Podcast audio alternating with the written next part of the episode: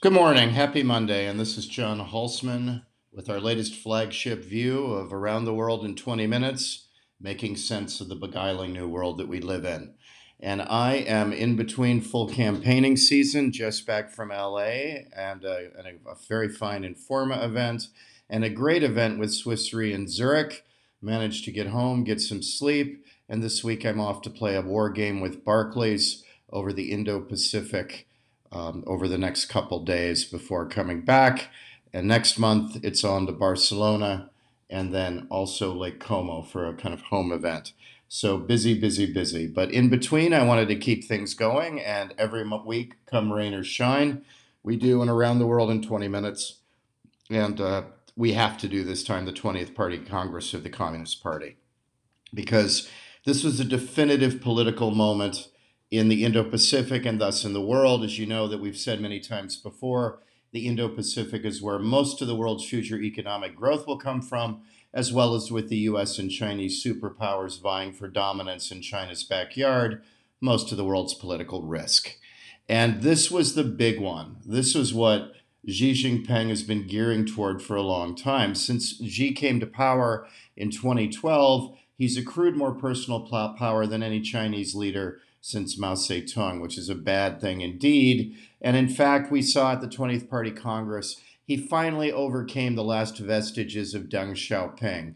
Deng was, of course, Mao's great rival, and after the death of Mao, Deng, I think one of the greatest men of the 20th century, nobody knows anything about. If you read my last book, To Dare More Boldly, I think Deng Xiaoping is certainly one of the heroes of the book, as he lifted hundreds of millions of Chinese people out of poverty and did away with the megalomaniacal lunacy of one man rule that Mao symbolized. Uh, bested the Gang of Four with Mao's particularly crazy wife and her far left associates, Sa'af Guo Guofeng, and then established a period of incredible prosperity by opening the Chinese economy. But also on the political front, what Deng did was to make the leadership collegial. There was no longer one leader who was chairman of any everything but there was a collegial group at the top. And this has been the system that really held since Deng came to power in December 1978, all the way up until now.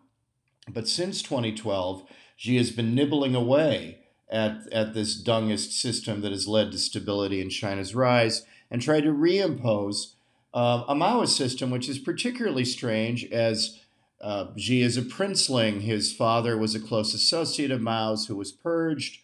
And in fact, Xi was sent out to live in, in, in essence, in Jiangxi province in what amounts to a cave. And it's a bit like the Stockholm syndrome. He seems to have fallen in love with his kidnapper and has adopted Maoist standards, which is a very odd course for his biography to take, but one that is clear now. And you see the end with the 20th Party Conference of this Dengist collegial leadership and Xi now being chairman of everything. The Politburo Standing Committee uh, which is the seven people who really run China. In essence, it's now only one.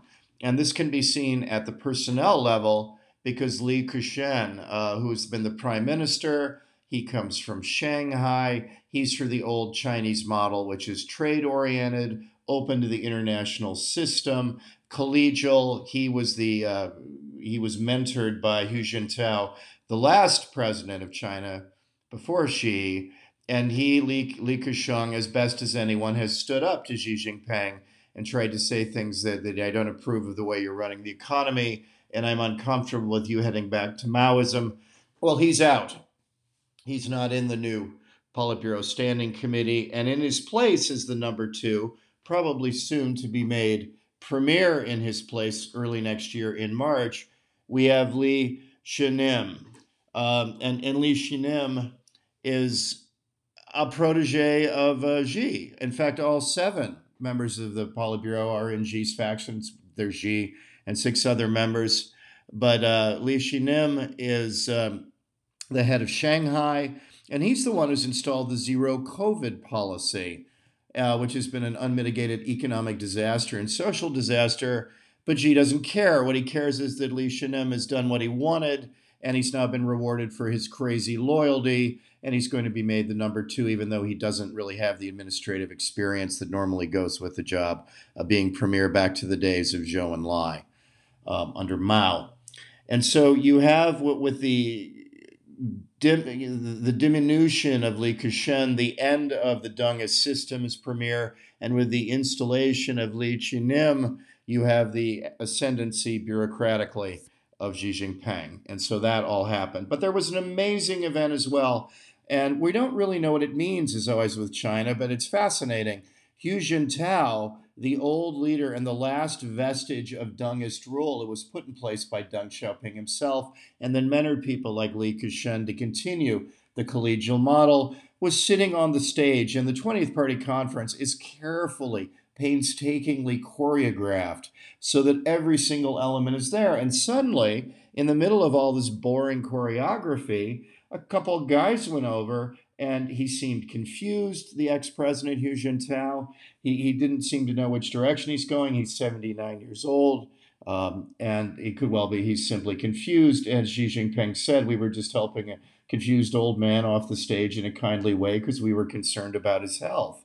But boy, it didn't seem that way as he was led away, not quite kicking and screaming, but certainly un- in, in uncertainty. He stopped for a second to talk to an icy and impassive Xi Jinping, who didn't say much of anything to him except basically get a move on.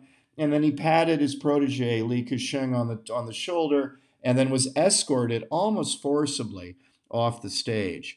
And whether this was brutal or not, and whether this was planned or not, metaphorically, this was the image of the 20th Party Conference of Hu Jintao being led away rather brutally by an impassive Xi Jinping as the old Dengist order is led away in confusion, and the only thing left is Xi, who is chairman of everything. And this, of course, makes the chance of war uh, much more likely because Xi is the one who's undone also Deng's foreign policy, which was all about hide your light let's go softly, softly as we rise. And, and Deng's basic view wasn't that he wasn't a Chinese nationalist, just a more savvy kind of Chinese nationalist than Xi Jinping. And let's compare their successes of their relative foreign policies. In the case of Deng, the idea was that you were going to grow at 8 or 9% a year. And as you grew at this 8 or 9% a year, you hid yourself, you didn't make waves, and you would revisit all the issues you once at uh, wanted to after two more generations of economic growth from a position of undoubted dominance but that the, the the message of the moment was to go softly softly and bide your time and hide your light not cause waves with the americans. Xi true to his maoist radical tendencies as a revolutionary leftist is impatient with history in a way that deng was not. Deng's record led to almost unparalleled success as china boomed uh, China's economy is now, you know, in the last generation, the envy of the world, and is now easily the second greatest power in the world and a true superpower. And it achieved this all without scaring the horses. On the other hand, since Xi Jinping has come to power, he's picked a fight with the Indians by fighting an undeclared war along the line of actual control. He's disregarded international norms and claimed all of the South China Sea in defiance of the terms interna- of international law. He's picked a fight with the Japanese in the East China Sea.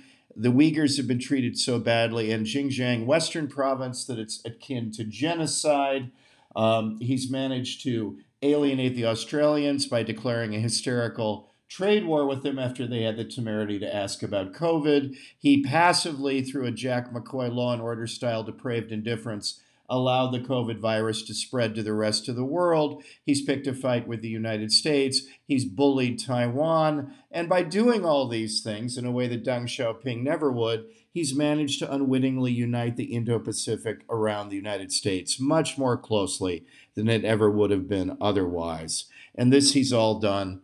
Um, in a very short period of time since coming to power in late 2012. And so I think the results have been disastrous from a Chinese point of view. Also, economically, he's run the country into the ground. He's relied on state owned enterprises, which are the least efficient part of the economy, diverted all kinds of resources to them. There's been a black hole that's developed over private banking and lending in China. There's a looming mortgage crisis as the Chinese have built all kinds of apartments nobody wants to live in. There's been a mortgage strike, and China, because of its disastrous one child policy, is going to get old before it gets rich. So, on the basis of policy, I think Deng is an unmitigated success and Xi is an unmitigated disaster. But Xi, in his impatience over foreign policy, now that he has unfettered power after the 20th Party Congress, now is the dangerous time for the rest of us. And this is for two reasons. The only way that Xi can become the dominant power in his near abroad, and all great powers want to dominate their near abroad, much as the United States came to dominate all of North America after signing the Jay Treaty with the British in the late 18th century. Alexander Hamilton knew that the Plains Indians, despite the cavalry genius of people like Crazy Horse and Sitting Bull, were not going to stop westward expansion, nor were those nice Canadians nor were the Mexicans. We were going to steal California fair and square. And so the United States was going to come to dominate North America, its near abroad, and become a great global power. And he saw that clearly and was right. And this is what rising powers want to do. They want to dominate the area around them. So it's not surprising if one follows realism that this is what China wants to do. What makes it dangerous is this aggressive, uh, and let's let's settle history now. And if we have to do it by force, so be it. Approach of Xi Jinping as opposed to Deng Xiaoping. Xi, having picked all these fights, has united the region against him, and he knows the only way that he can come to dominate East Asia and the Indo Pacific, where most of the world's future risk and most of the world's future growth are, is to break his navy out into the blue waters of the Pacific. So he has to break out from the first island chain. And if you have a look at a map, and again, we, we do geopolitics and we forget the geo, the geography of this way too often. But if you start and trace a line with your finger from Taiwan, from Japan down to Taiwan, through there in the north, through the Philippines, down to the Strait of Malacca, by Malaysia, Singapore, and of course India, then controlling the Strait of Malacca along with Indonesia along there. What do you see? You see a series of American, of, of pro American states, of allies of America. And this, of course, keeps the Chinese hemmed in. They can't break out and dominate the region. And they want to do this for strategic reasons and trade reasons. They're the dominant trading partner of all these countries. But if the American Navy can shut things off at the Strait of Malacca and the Strait of Taiwan anytime they want, this is a very precarious economic existence if there's going to be a direct Cold War competition between the U.S. and the Chinese, as there certainly is now. I mean, even my my uh, colleagues like Mr. Ferguson, slow to the dance, now acknowledge that we're deep into Cold War II. Uh, they used to be talking about Chimerica, but they've moved on to finally get it right. And I've seen this for quite some time for those of you who follow this, and this is one of our calls I'm proudest of. so you have that going on. So they have to break out. And there are only three ways to break out. You go north, you go south, or you go overland. Well, if you go south, the problem for Xi Jinping is there are just too many navies to fight to dominate that and control the Strait of Malacca. You'd have to take on the US and then quite possibly Japan, the Philippines, Malaysia, Singapore, Indonesia, and India. There are just too many folks that direction. You can go overland, the old Marco Polo spice trade route, which is in essence what the Belt and Road Initiative is. It's an effort to connect the rest of Eurasia through China via trading links and then eventually strategic links. You build ports and harbors as the British Empire did. You set a string of pearls strategy through the Indian Ocean. You dominate regions such as Pakistan, and you move this all the way into Africa for natural resources. And this makes eminent strategic sense and has achieved some success. The problem is that the Chinese are backing a bunch of countries that are bad credit risks, to put it mildly, that tend to default on their loans. And whereas the World Bank or the IMF or Western bank loans roll their eyes and write off debts when these countries do something negatively, in the case of uh, the Belt and Road Initiative, they have more mafia style uh, goals. In Sri Lanka, Hambantota, the major port of Sri Lanka, basically was given to China on a 99 year lease. It's an interesting choice of numbers. That's what the British used to do when they were in charge of their empire. They did everything in 99 year in- increments, and the Chinese have learned from their former oppressors as their empire emerges to do exactly the same. So they now control the major port of Sri Lanka for the next 99 years because the Sri Lankans couldn't pay up. And this is mafia style terms that, of course, make all the other countries less likely to get aid. As the leaders of Singapore and Malaysia have said, we want to renegotiate terms so the Chinese can't march in and take over our strategic patrimony. And along these lines, they've also recently in Uganda, in Kampala, taken over the main airport when the Ugandans have had trouble pay, paying. So This model is running into its limits as increasingly it's seen as neo-colonialism by much of Eurasia, which doesn't want to be under the, the Chinese thumbprint any more than it wants to be under the American thumbprint. And so the overland route is reaching difficulty. But if Xi heads north, he only has to fight basically two navies the United States, so he's going to have to fight anyway, and Japan. And that's it.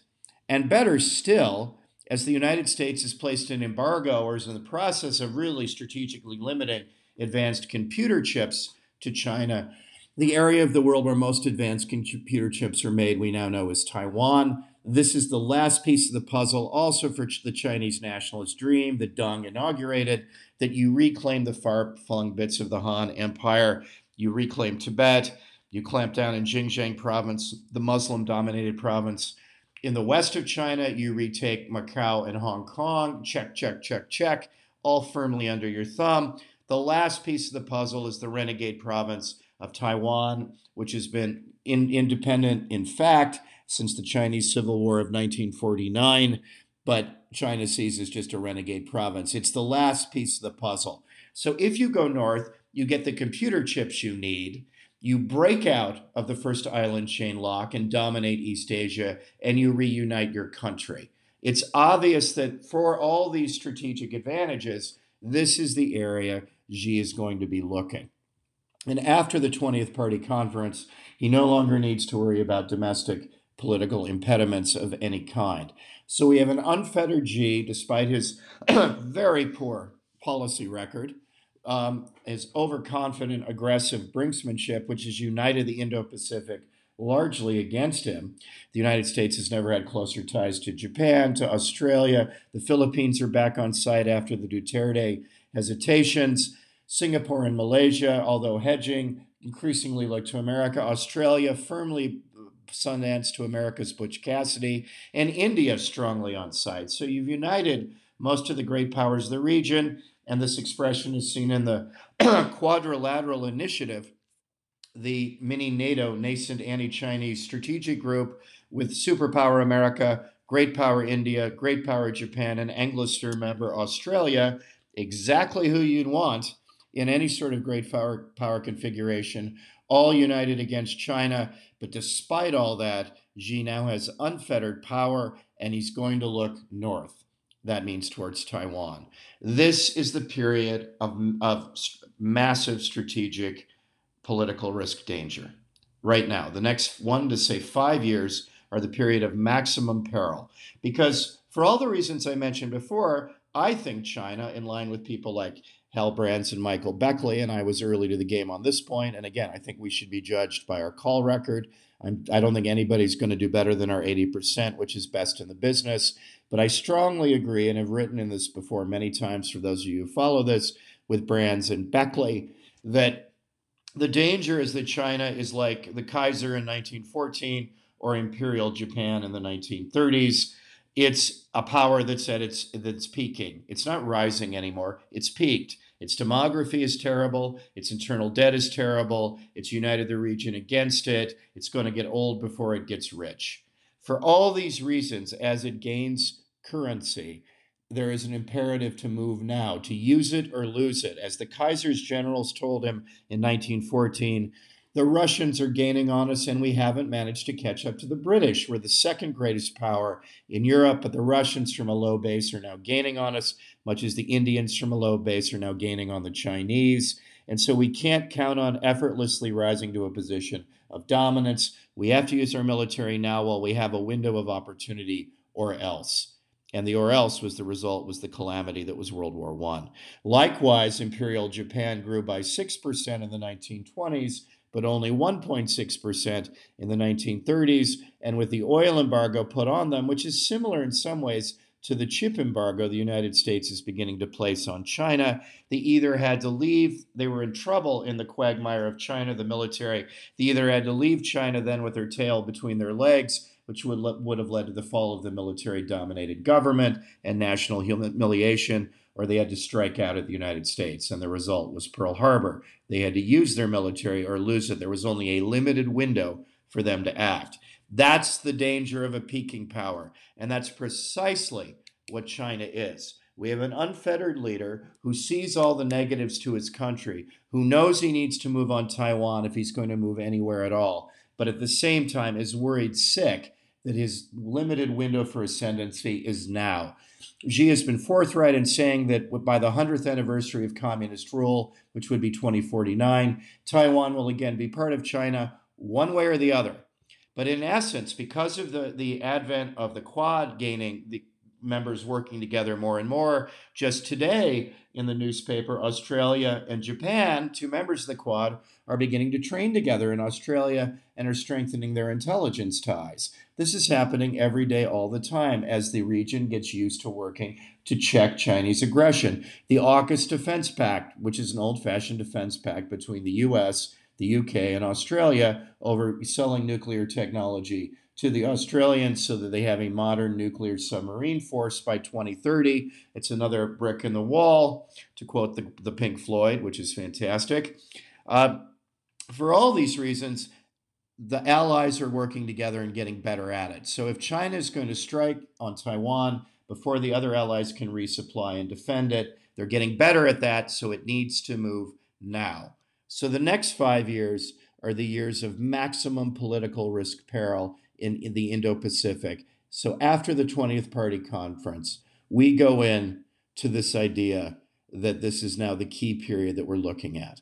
And so the reality is this must be done and dealt with now. The United States, conversely, must do more in the region must set up an alliance system that deters the Chinese from acting under an unfettered, overconfident Xi. We must tighten our defense ties with everyone in the region because if we can make Xi hesitate for the next five years, he then will be unable to act practically. And then the region will pass to one where China is a superpower, part of the system, but doesn't try to become a revolutionary power and undo the American and Western dominated system and instead the region fulfills its vast economic potential. But now is the time of maximum peril. So, paradoxically, rather than focusing on Ukraine, which is an utterly second order problem, or American domestic politics, the focus more and more should be on the Indo Pacific. Because after the 20th Party Conference, the storm clouds are looming over China, and we need to see the coming storm. We can head it off, but only by more engagement putting allies together in the region that deters Xi from acting. Because if he doesn't act in the next five years, bright, uplit sunlands are, uh, sunlands are there. On the other hand, if we fail to act and he's tempted to go, he will go quickly, and then we're going to live in a calamity. It really is that important. It is that binary, and this is what we should be functioning on in foreign policy above all else. Because after the 20th Party Congress, we need to see those storm clouds and clearly to avert the hurricane.